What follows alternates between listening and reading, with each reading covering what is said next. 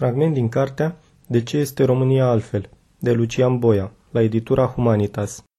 În timp ce în alte țări comuniste și chiar în patria comunismului, Uniunea Sovietică, se dezvolta o mișcare civică și apăreau dizidențe în interiorul regimului, românii stăteau liniștiți și își vedeau de treburile lor. Treburile lor erau în primul rând să se descurce fiecare cum putea. Până spre 1980, să zicem, nu ar fi fost mari motive de nemulțumire, deși orice regim totalitar ar trebui să fie în sine un motiv de nemulțumire. Motive mai concrete erau totuși interzicerea avorturilor încă din 1966, în condițiile în care mijloacele contraceptive apăreau ca fiind aproape exotice în România, măsura având drept scop mărirea țării printr-un număr sporit de locuitori, ca și dificultatea extremă a călătoriilor peste hotare. Românii însă n-au protestat nici când lucrurile au devenit mai grave și de la an la an mai grave după 1980. Magazinele alimentare se goliseră, iar alergarea după mâncare devenise un sport național. Iarna la bloc se suferea complet de fric și se mai întrerupea și curentul electric pentru ca serile să devină cu adevărat sinistre. Românii tot nu protestau. Omniprezența securității nu e o scuză. Și securitatea era puternică și părea mai puternică decât era, fiindcă așa o lăsaseră românii să fie sau să pară.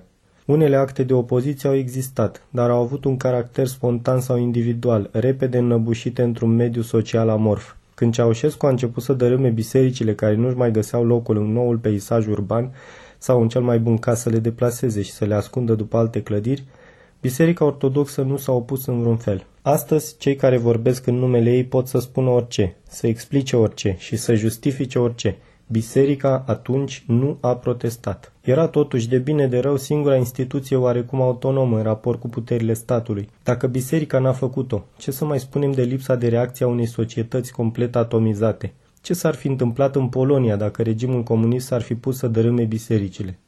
Absurdul unei asemenea ipoteze spune tot ce e de spus despre o imensă diferență. Nu înseamnă că românii apreciau totul. Apreciau din ce în ce mai puțin dar aveau prea bine întipărită cultura supunerii. Singura armă rămânea umorul. Bancurile se scoteau pe bandă rulantă.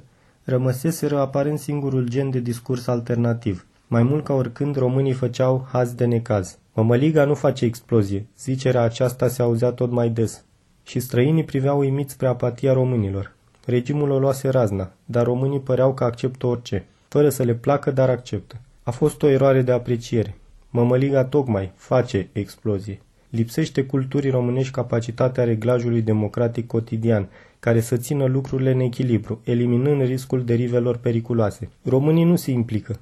Românii, în loc de soluții colective, caută mici rezolvări individuale și atunci nimic fundamental nu se rezolvă, iar tensiunile fără încetare se acumulează. Lipsa unui minim dialog, a unui minim protest, a unui minim compromis, a generat neașteptata și uriașă explozie din decembrie 1989. În toate fostele țări comuniste, tranziția s-a petrecut relativ pașnic și chiar în Uniunea Sovietică, unele episoade violente, precum puciul de la Moscova, nu se compară în intensitate și vărsare de sânge cu ceea ce s-a întâmplat în România. Încă o dată, România se arăta a fi o țară altfel decât celelalte. A fost un fragment din cartea De ce este România altfel, de Lucian Boia la editura Humanitas.